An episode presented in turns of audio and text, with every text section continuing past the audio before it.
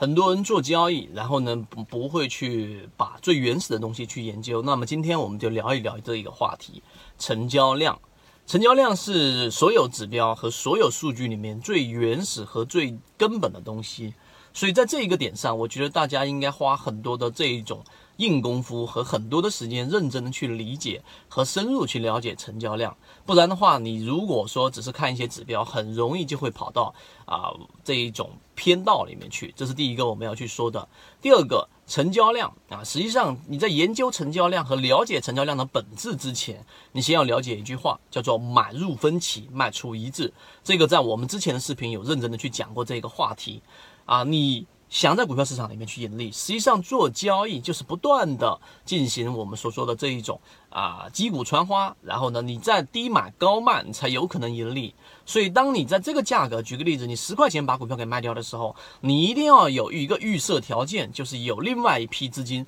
他们认为十块钱依然是低价，然后他们才能进行这样的一个购买，那这样的话才是市场里面上涨的一个最根本的本质性的原理，就是承接力，就是分歧，你一定要去了解这个分歧。所以，成交量更加深入的本质性内容，就是你要了解情绪和了解分歧跟一致这一个关键词。所以，这是第二点，大家要明白，分歧跟一致，你一定是买入分歧，卖出一致。单边的看好和单边的看空都是有问题的。为什么？因为下面这一句话，大家认真去理解：当单边看多的这些多头，他们往往是做空的最大力量。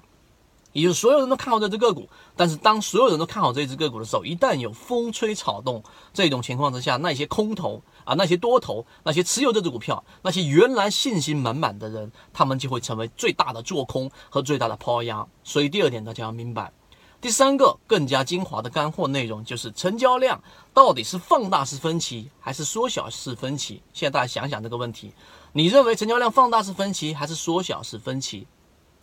答案是。上涨的过程当中，只要成交量是放大的，它一定就是分歧。为什么？因为上涨过程当中就有一个巨大的换手，尤其是我们所说的第一板跟第二板的过程当中啊，第二板有一个巨大的换手，也就前一天追涨停板的人或者买到涨停板的人，基本上已经获利了，然后在第二天他卖出。